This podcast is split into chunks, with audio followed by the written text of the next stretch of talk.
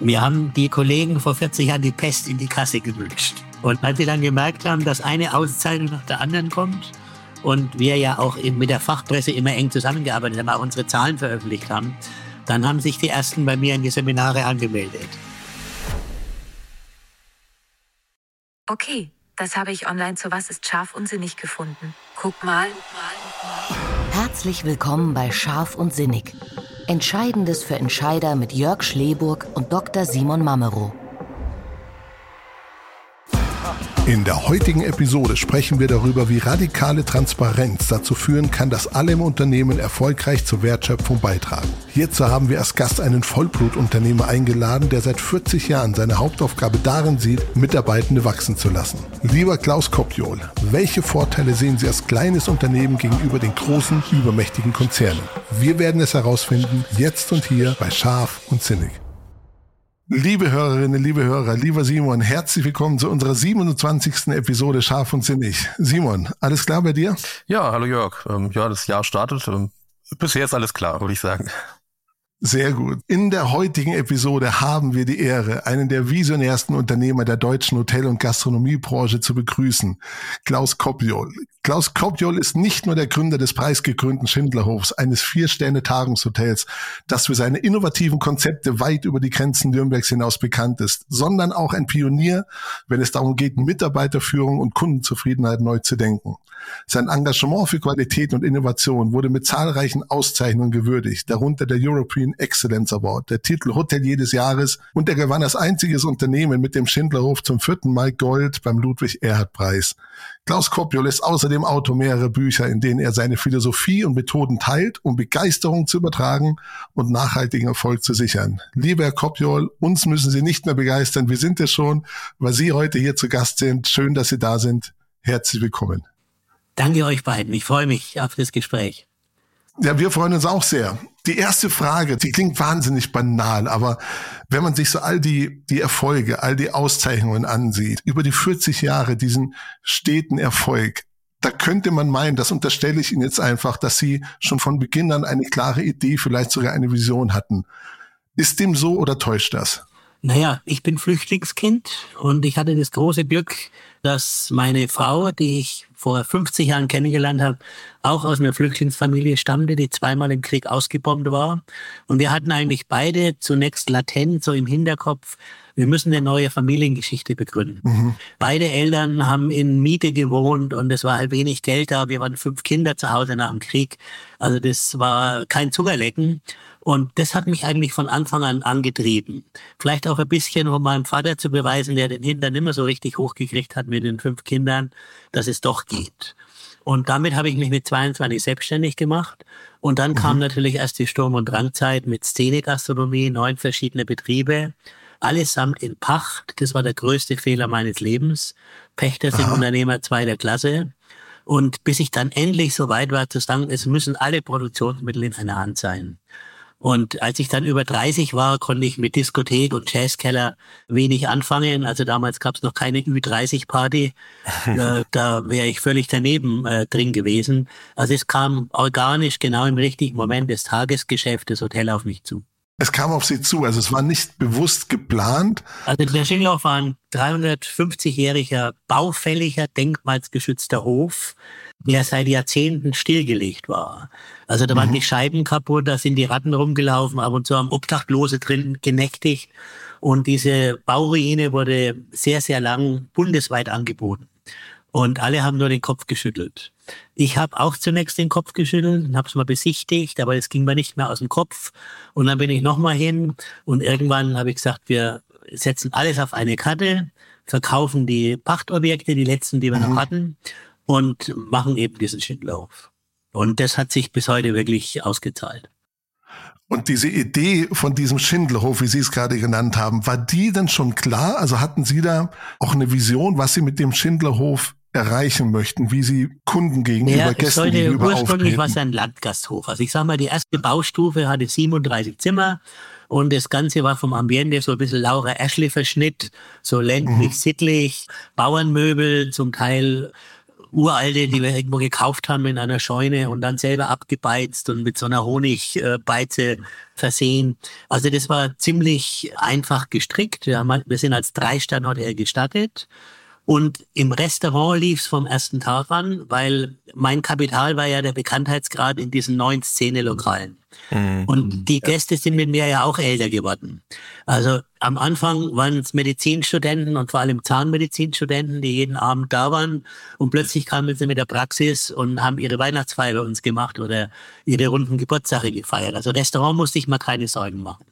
Und im Hotel hat mich niemand gekannt als Hotelier. Und da war es natürlich für mich auch schwierig, Leute zu finden, die ja in dieser Branche immer so nach dem Titel gehen. Was ist das für ein Hotel? Sind es fünf Sterne? Ist es berühmt? Und das waren wir ja nicht.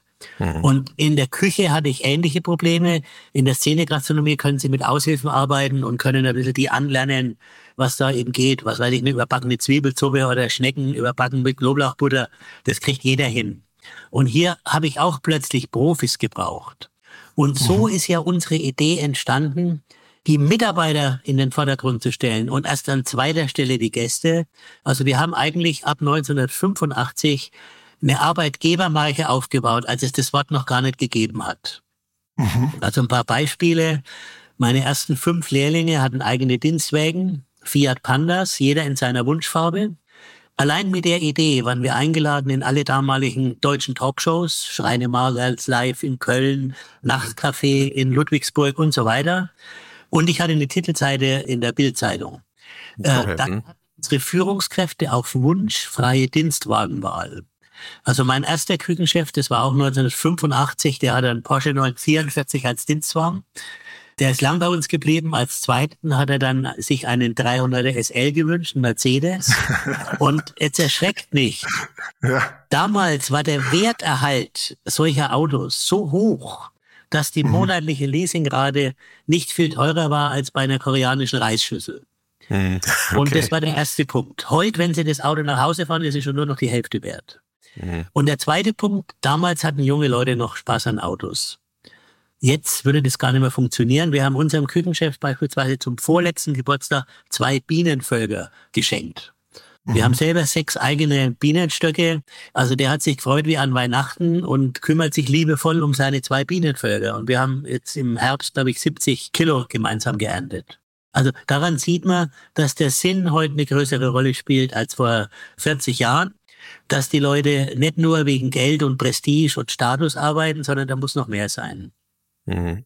Jetzt haben Sie gesagt, der Mitarbeiter steht oder die Mitarbeiterinnen stehen bei Ihnen im Fokus, im Mittelpunkt, ja. nicht der Gast. Immer an erster Stelle die Mitarbeiter, dann die Gäste und ganz am Schluss kommen die Shareholders, würde man im großen Unternehmen sagen. Mhm. Bei uns ist es ja nur die Familie. Also wir haben in 40 Jahren noch nie einen Pfennig aus dem Schindlauf rausgezogen. Außer dass wir bescheidene Gehälter hatten. Also wir nicht die höchsten Gehälter im Team. Das höchste Gehalt hat grundsätzlich der Küchenchef in einem klassischen Hotel. 1985 sind Sie auf die Idee gekommen mit der Arbeitgebermarke oder haben Sie es umgesetzt, die Idee? Wie sind Sie ja. denn auf die Idee gekommen? Hat sich das einfach ergeben? Hat man ja, sich aus der Not, aus der Not geboren. Ich habe dann mit dem Hotel plötzlich gemerkt, ich bin in einem Haifischbecken, wo nur noch Multimillionäre sich austoben, die, wenn sie alles im Leben erreicht haben mit ihrer Fabrik, noch einen wichtigen Edelstein in ihrer Krone wollen, ein eigenes Hotel. Mhm. Und es ist ja heute noch so. Damals war es eben Grundig und Supermarktkönige und heute sind es ähnliche Leute. Also heute selbst Armani gibt seinen Namen her fürs Hotel. Also es sind immer stinkreiche Leute, die sich ein Hotel gönnen, was sich in der Regel nie rechnet und die aber da sich eine Suite bereithalten, wo sie jederzeit umsonst absteigen können und sie können es wahrscheinlich von der Steuer absetzen. Mhm. Und gegen die Leute hatte ich keine Chance gesehen, bei der Hardware zu punkten, also bei Gebäuden, Ausstattung, Design, Möbel. Aber ich habe sehr schnell gemerkt, ich kann sie fotzen auf gut bayerisch, wie sie es brauchen, bei den Soft Skills, bei den weichen Faktoren, bei der Software. Und diese Strategie ging eigentlich von Anfang an auf weil das eben damals noch niemand gemacht hat. Wir haben wahnsinnig viele Rituale eingeführt. Der erste Arbeitstag war eine Riesenparty. Äh, jeder bekam eigene Visitenkarten, auch die Lehrlinge mit Geschäfts- und Privatanschrift. Heute hat selbst jeder Lehrling eine Schindler-auf-E-Mail-Adresse und muss nicht mit irgendeiner mhm. GMX da äh, durch die Gegend laufen. Also wir haben unheimlich viel eingeführt. Geburtstag, Weihnachtsfeier, teambildende Maßnahme, Kanufahren, mhm. Bergwanderungen mit den Führungskräften und, und, und. Das war eben damals noch exotisch. Heute, ich würde mal sagen, ist 80 Prozent von dem eigentlich basic und alle anderen machen es auch, weil die jetzt die Not haben, die wir damals hatten. okay. Sie haben natürlich auch die viele Erfahrungen und natürlich auch vielleicht die Branchenvergleiche. Ich finde, so richtig basic ist es wahrscheinlich sogar noch nicht. Ne? Also ich glaube, dass Sie immer noch also sehr, sehr Papier ist es basic. Sind. Wenn Sie sich heute ja, so, ja, meine genau. Fachzeitschriften ja. anschauen oder wenn Sie die Stellenangebote angucken, da wird alles Mögliche vom Himmel runter versprochen. Ob es dann tatsächlich so ist, ist eine andere Frage. Denn jetzt kommt noch ein wichtiger Punkt. Das, mhm. was man den Mitarbeitern gibt an Add-ons, dürfen ja keine Incentive sein. Incentive heißt Motivierung und nicht Motivation. Das ist so wie, früher gab es ja Lebensversicherer, die so mit mhm. Strukturvertrieb gearbeitet haben, die dann den besten Verkäufer am Jahresende ein Wochenende in Budapest im Bordell bezahlt haben. Banken machen das etwas vornehmer, da kriegen die besten Cross-Seller ein Wochenende in Monte Carlo zum Formel-1-Rennen. Das ist ja, kommt ja nicht von Herzen sondern das ist Motivierung, Incentive und das darf es eben nicht sein. Letztendlich zählt der Spirit und nicht die Details, die sie verwenden, um eben zu einem solchen Spirit zu kommen.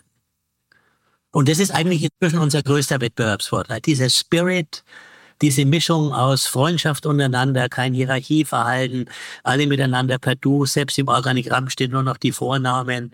Das Organigramm ist auch gar nicht aufgebaut, weder so noch andersrum, sondern es sind lauter Sterne mit den einzelnen Leistungsbereichen. Wir haben noch nie von Personal gesprochen. Es gibt noch eine Steigerung, das ist Human Resources, das ist eine Frechheit, das ist zynisch. Wir sprechen von Human Stars. Jeder Mitarbeiter bekommt am ersten Arbeitstag seinen eigenen Stern überreicht. Wir haben 100 Sterne gekauft, da gibt's Agenturen, wo sie vier Farbdrucke kriegen mit den Koordinaten, mit den eingedruckten Namen der Mitarbeiter. Das ist natürlich Gänseheit pur. Wenn sie Azubi mit 18 am ersten Arbeitstag seinen eigenen Stern, der seinen Namen trägt, überreichen. Und diese Details summieren sich zu einem Gesamtpaket. Die einzelnen mhm. Details, wenn Sie die rausnehmen, da passiert noch gar nichts. Mhm. Es ist die mhm. Summe der Maßnahmen, die dann einen Spirit erzeugen. Kollektives Bewusstsein. Wie kriegen Sie den, den Spirit vermittelt? Oder sagen Sie, ich muss den gar nicht vermitteln. In der Auswahl der Mitarbeitenden gehe ich schon nach dem Spirit, den diejenige Person mitbringt. Ja, also ich hatte schon mal vor 20, 25 Jahren Kontakt mit dem jungen Professor Wolfgang Jenewein. Ich glaube, damals war er an der Uni St. Gallen und ich hatte kürzlich wieder einen Artikel von ihm gelesen in der Harvard Business Review. Mhm. Und er hat für mich auf den Punkt gebracht, welche Klaviatur wir spielen können, um hochzufriedene und höchst motivierte Mitarbeiter zu haben. Er sagt, es gäbe fünf Motivationstools.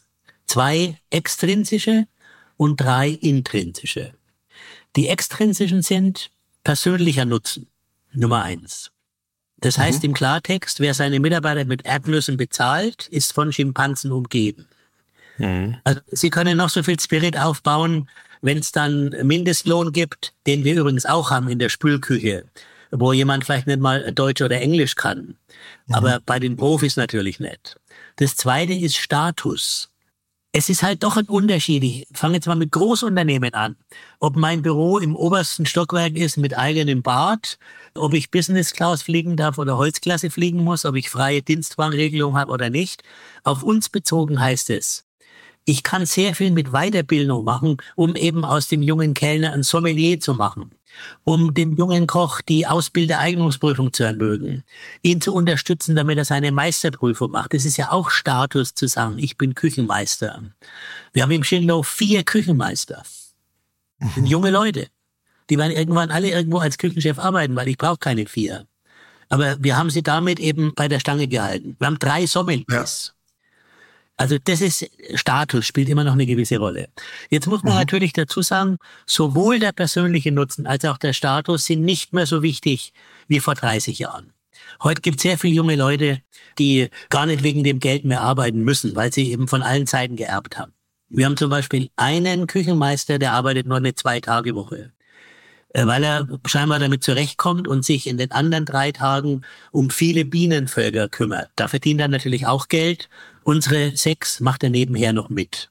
Mhm. Sowas wäre vor 30 Jahren auch unmöglich gewesen. So, jetzt kommt wichtigen, intrinsischen Motivationstools. Der erste, ich leiste einen Beitrag zu. Wenn Menschen am Morgen aufstehen, müssen sie wissen, mich treibt was an.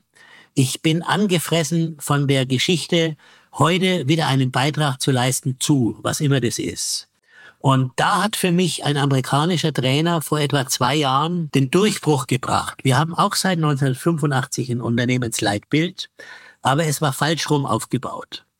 Und dieser Simon heißt er, glaube ich, dieser Amerikaner, er sagt, es gibt einen Golden Circle, einen goldenen Zirkel. In der Mitte steht Why, der zweite Ring How und der äußerste Ring What. Mhm. Es ist nicht so wichtig, was ein Unternehmen tut und wie sie es tun, das wissen eh alle, sondern warum sie es tun. Mhm. Und wir haben dann Workshops veranstaltet und sind auf dieses Big Why, auf dieses große Warum, auf den Purpose, wie es heute bei den großen Unternehmen mhm. heißt, gekommen. Und der heißt bei uns simpel, wir lassen Menschen strahlen, damit die Welt heller wird. Und das ist die Grundlage im Grunde genommen unseres neuen Unternehmensleitbilds. Und zwar ganzheitlich zu sehen. Wir wollen Mitarbeiter strahlen lassen, damit die Welt heller wird. Die Gäste, die Lieferanten, wenn Sie so wollen, alle Stakeholder. Auch die Banken sollen an uns Freude haben und die Lieferanten. und das hat uns eben weitergebracht. Also dieser, um zurückzukommen zu dem Professor Jenewein, ich leiste einen Beitrag zu. Dann der vorletzte Punkt. Ich gehöre zu einem Team. Das war in mhm. meiner Jugend nicht so wichtig, weil damals die meisten noch einen gesunden Familienverbund hatten, sagen wir mal einen konservativen Familienverbund. Wenn Sie sich heute anschauen, in Großstädten 40, 45 Prozent Singles-Haushalte. Also hier können Teams die Aufgabe übernehmen, die früher die Familien hatten. Ich freue mich jeden Morgen wieder bei meinen Leuten zu sein. Ich freue mich nach dem Urlaub wieder mit diesem Team zusammen was zu unternehmen. Und der letzte Punkt ist Leidenschaft. Also mhm. eine prima Ballerina muss tanzen. Ein guter Koch muss kochen. Mhm. Jetzt hat natürlich nicht jeder Mensch diese Leidenschaft für seinen Beruf, auch nicht bei uns. Aber wenn ich diese ganze Klaviatur benutze, erwische ich mit zwei, drei Punkten eigentlich jeden im Team. Es muss natürlich laut kommuniziert werden und immer wieder kommuniziert werden, bei jeder Fluktuation wieder kommuniziert werden, damit es eben lebendig bleibt. Diese Episode präsentiert Ihnen die Agentur von Vorteil. Employer Branding für Deutschlands beste Arbeitgeber. Datenintelligenz, punktgenaue Analysen, individuelle Kulturentwicklungsprozesse und kluge Kampagnen. Das lässt Sie verlässlich planen und als Arbeitgeber strahlen. Tausend Fragen an der Stelle. Persönlicher Nutzen, Gehalt. Jetzt würde ich mal behaupten, dass sie vermutlich gegen die Gehälter der großen Hotelketten nicht anstinken können. Bei den Gehältern der Ketten kann ich sehr wohl anstinken. Also ich sag mal, ein junger Küchenchef, der fängt bei uns mit 80.000 Euro an. Also das ist nicht so, dass das so schlecht ist. Jetzt muss man aber sagen, von den 60, 70 Leuten sind halt nur fünf wirklich sehr, sehr gut bezahlt, die in der mehr oder weniger in der höchsten Steuerprogression sind, wenn sie ledig und ja. keine Kinder haben. Mit den Konzernen können wir da sehr wohl mithalten. Wir können aber nicht mithalten mit diesen eingangs besprochenen Milliardären, die einfach jeden Preis zahlen, um diesen Küchenchef zu kriegen, um mit dem drei Michelin-Sterne zu bekommen. Ich kann mich erinnern, als wir anfingen vor knapp 40 Jahren, da hat, ich glaube, Grundig war es, im Küchenchef 500.000 D-Mark geboten, dass er bei ihm anfängt. Der ging aber nur sehr kurz hin, der war nach einem Jahr wieder weg. Und da hat man eben damals schon gesehen, das Geld allein ist es eben nicht. Also mindestens ein faires Gehalt. Richtig. Und letztendlich zahlt kein Unternehmer ein Gehalt. Das Gehalt zahlen immer die Kunden. Ich bin lediglich ja. ein Vermittler zwischen Kunde und Mitarbeiter. Und das ist natürlich jetzt seit der Corona-Krise und vor allem danach mit der Inflation und mit der Preis-Lohn-Spirale wesentlich schwieriger geworden. Also wir sind jetzt auch an der Oberkante Unterlippe zu äh, mit zusätzlichen Investitionen. Also geht momentan gar mhm. nichts. Also wir sind auch auf Sparflamme im Moment. Da kommt ein bisschen die Frage auf, geht denn überhaupt jemand oder bleiben alle Mitarbeiter, die jemals angefangen haben, bis Die gehen alle. Darf ich das Wort Rente überhaupt nennen, oder? Ja, doch, doch. Wir haben, wir haben eine gesunde Fluktuation. Warum? Weil ich sehe als kleiner Unternehmer meine Hauptaufgabe, eine meiner Hauptaufgaben darin, Menschen wachsen zu lassen. Mhm. Und in kleinen Unternehmen wachsen sie raus. Mhm. Ich kann aus dem Jungkoch maximal einen Küchenchef machen. Vielleicht auch noch einen Küchendirektor, aber deswegen habe ich immer noch nur 200 Plätze. Aber ich kann keinen CEO aus ihm machen, äh, der 10, 20 Küchen in New York und San Francisco betreut. Und hier haben zum ersten Mal die Großkonzerne einen Vorteil. Die können nämlich ihre High Potentials weltweit wachsen lassen. Mhm. Und ich verliere sie. Die jungen Profis im Schnitt nach drei Jahren und die Führungskräfte im Schnitt nach sieben Jahren, wenn ich in beiden Fällen keinen Aufstieg anbieten kann. Also ich kann halt dem Kellner, der drei Jahre lang malocht hat im Service und er sich weiterentwickeln will, nicht sagen, ich baue für dich jetzt da noch ein zweites Restaurant, damit du Restaurantleiter wirst. Ich habe ja einen Restaurantleiter. Und wenn eben keine Weiterbildung, keine Weiterkommensmöglichkeiten da sind, dann verlässt er uns. Aber mhm. viele kommen zurück. Jetzt kommt ein ganz spannender Punkt. Wir haben zurzeit acht Rückkehrer Heute Nachmittag ist eine Teamparty. Da fängt die neunte Rückkehrerin an, die bei uns sehr lange gearbeitet hat. Dann zum Beispiel ein paar Jahre auf Kreuzfahrtschiffen, MS Europa und wie sie alle heißen. Und dann wieder zu uns zurückkommen. Und wir können einen guten Teil diesem Fachkräftemangel in Schnippchen schlagen, indem wir mit allen ehemaligen Mitarbeitern, die rausgewachsen sind, in Kontakt bleiben und dann immer wieder schauen, wenn mal was frei wird, ist da jemand in unserem Netzwerk, der dafür in Frage kommt. Und wir haben ja sehr viele Frauen in dieser Branche. Und da ist es oft so, dass die uns verlassen so auf der Mitte ihres Karrierewegs und dann kommen Mann und Kinder und dann sind sie erst einmal ausgenockt. Aber ein paar Jahre später, wenn die Kinder vielleicht schon aus dem Gröbsten heraus sind, suchen sie wieder einen Job. Das sind dann vielleicht nur Halbtagsjobs, das ist auch in Ordnung. Wir haben momentan acht Teilzeitkräfte. Und das sind einige eben, die bei uns schon mal gearbeitet haben, Vollzeit, aber dann die Familie kam und sie kamen wieder zurück. Mhm. Also ich habe den Eindruck, Sie sind sich Ihrer Sprungbrettfunktion bewusst. Also das sind Karrieresprungbrett für Ihre Mitarbeiter und Mitarbeiterinnen. Ja, das ist auch noch ein wichtiger Punkt, den Sie ansprechen. Ich kann Ihnen zwei konkrete Beispiele geben. Eine Mitarbeiterin hat sich beworben in, damals hieß es glaube ich noch Kempinski am Münchner Flughafen und saß mit dem HR-Manager da im Gespräch. Und er hat die ganze Zeit davon erzählt, dass er seine Diplomarbeit über den Schindloff geschrieben hat. Und am Schluss sagt er, klar haben Sie den Job. Oder ein Jungkoch hat mir erzählt, er hat sich beworben im Adlon in Berlin und hat unter, ich weiß nicht mehr wie viel, 50, 80 Bewerbern den Zuschlag gekriegt, weil er eben vom Schindloff kam, weil sich in der Branche rumgesprochen hat, was die bei uns lernen, arbeiten. Mhm und keine freizeitorientierte Schonhaltung. Es kann jeder eine Vier-Tage-Woche haben, aber dann hat halt der Tag immer noch zehn Stunden inklusive Pausen. Aber es gibt keine Vier-Tage-Woche mit Lohnausgleich. Das geht ja gar nicht. Mhm. Ist es denn so, dass Sie auch den Mitarbeitern helfen, sich rauszuentwickeln aus dem Unternehmen? Also wenn Sie ohnehin wissen, ja. der wird mich nach drei Jahren verlassen oder nach sieben ja. Jahren verlassen? Ja, jetzt kommt wieder eine Spezialität, die Sie ansprechen. Wir sind sehr stark positioniert im Mitarbeitermarkt als eine Schmiede, eine Talentschmiede für zukünftige Entrepreneure.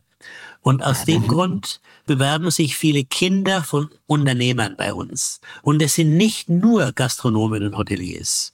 Also ich erinnere mich, eine große Metzgerei hat die Tochter bei uns ausbilden lassen oder eine Lebküchenerei aus Nürnberg, eine Bäckereikette. Also es geht ein bisschen über die Hotellerie hinaus, weil sich eben dort bei den Unternehmern rumgesprochen hat, durch unsere radikale Transparenz lernen die Unternehmertum.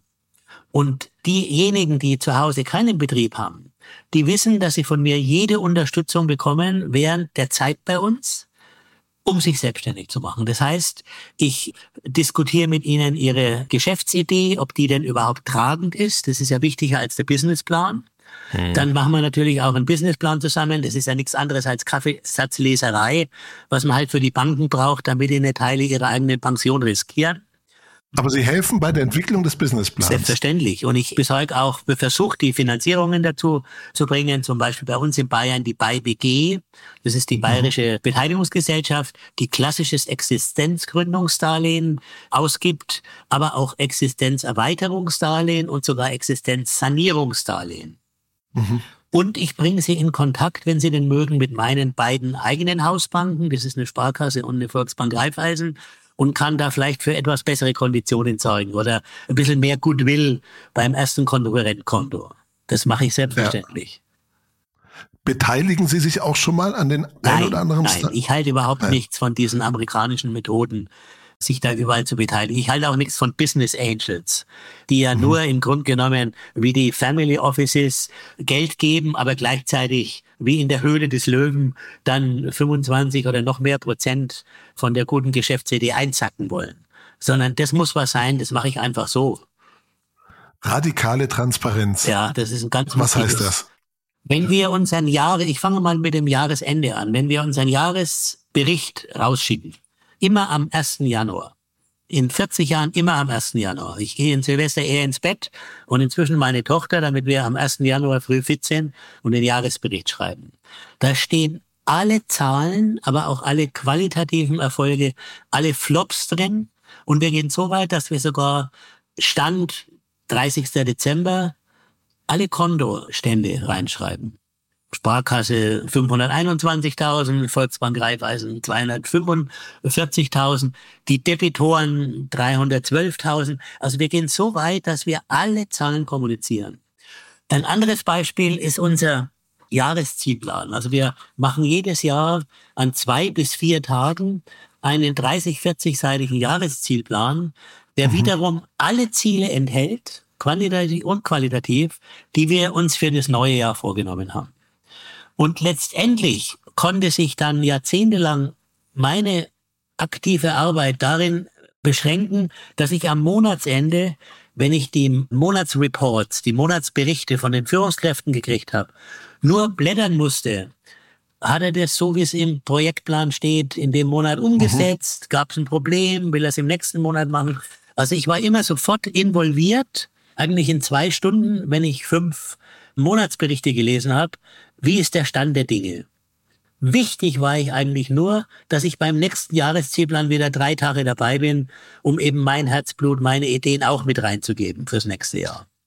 Ja. Und es gibt täglich früh um 7 Uhr, das nennen wir unseren Erfolgsspiegel, wo alle Umsätze drinstehen bis einschließlich gestern wo jeder sieht, aha, für den Monat Februar haben wir 521.000 äh, Monatsumsatz geplant und dann ist es nach Leistungsbereichen aufgeteilt und wer hinkt, ist automatisch in diesem Chart rot hinterlegt. Also der sieht, hoppla, wir müssen heute ein bisschen mehr Gas geben.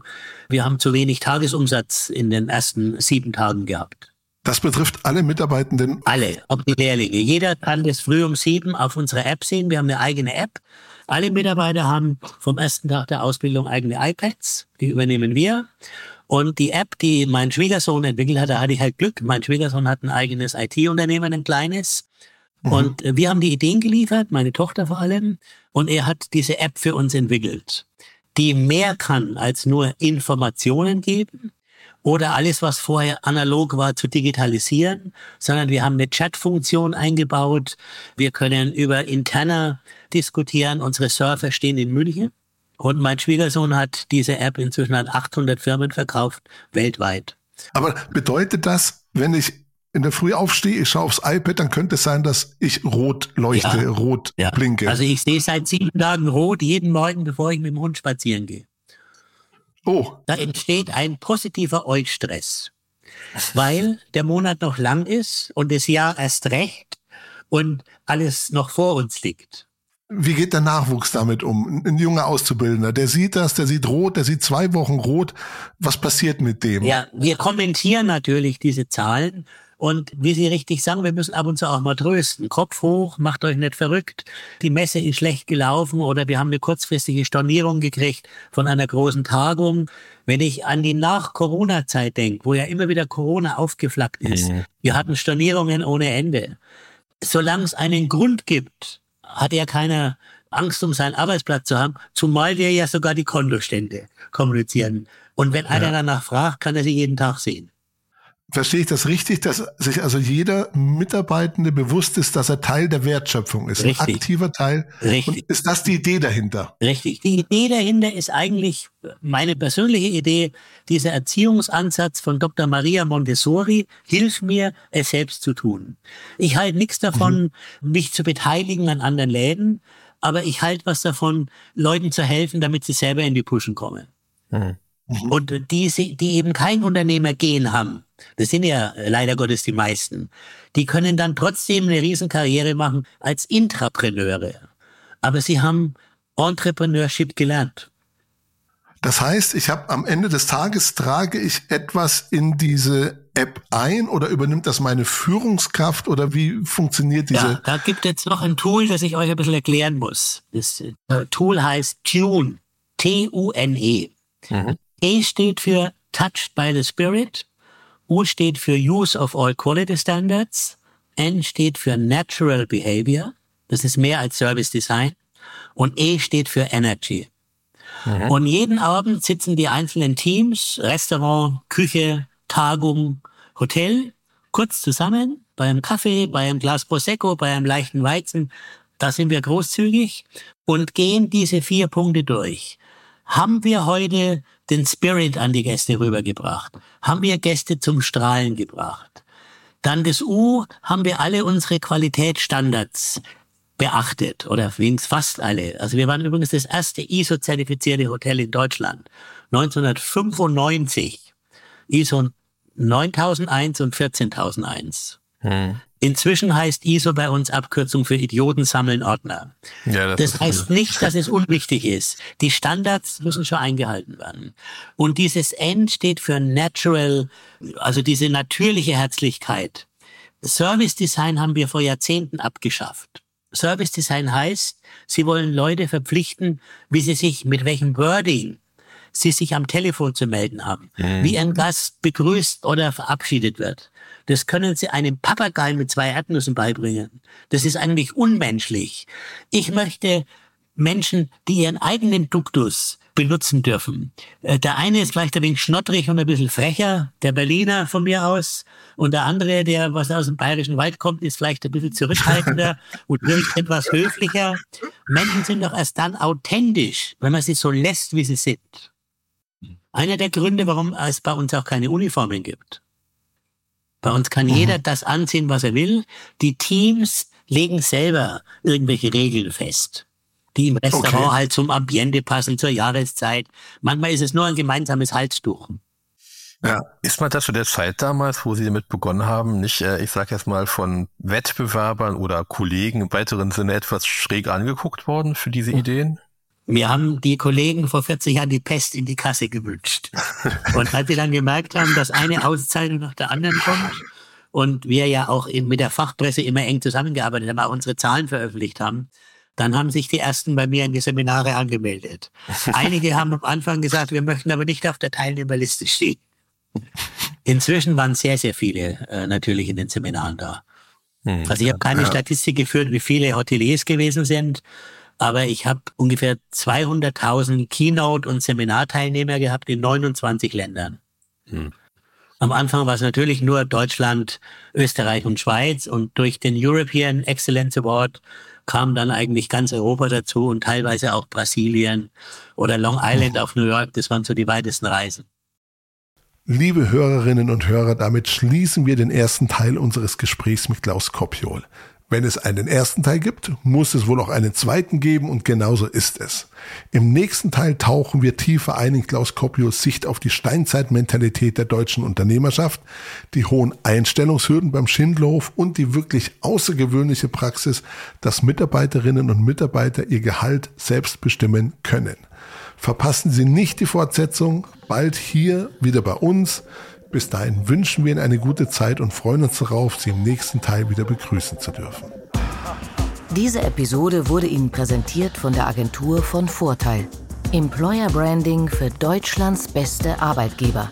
Mehr über uns finden Sie unter www.vonvorteil.de.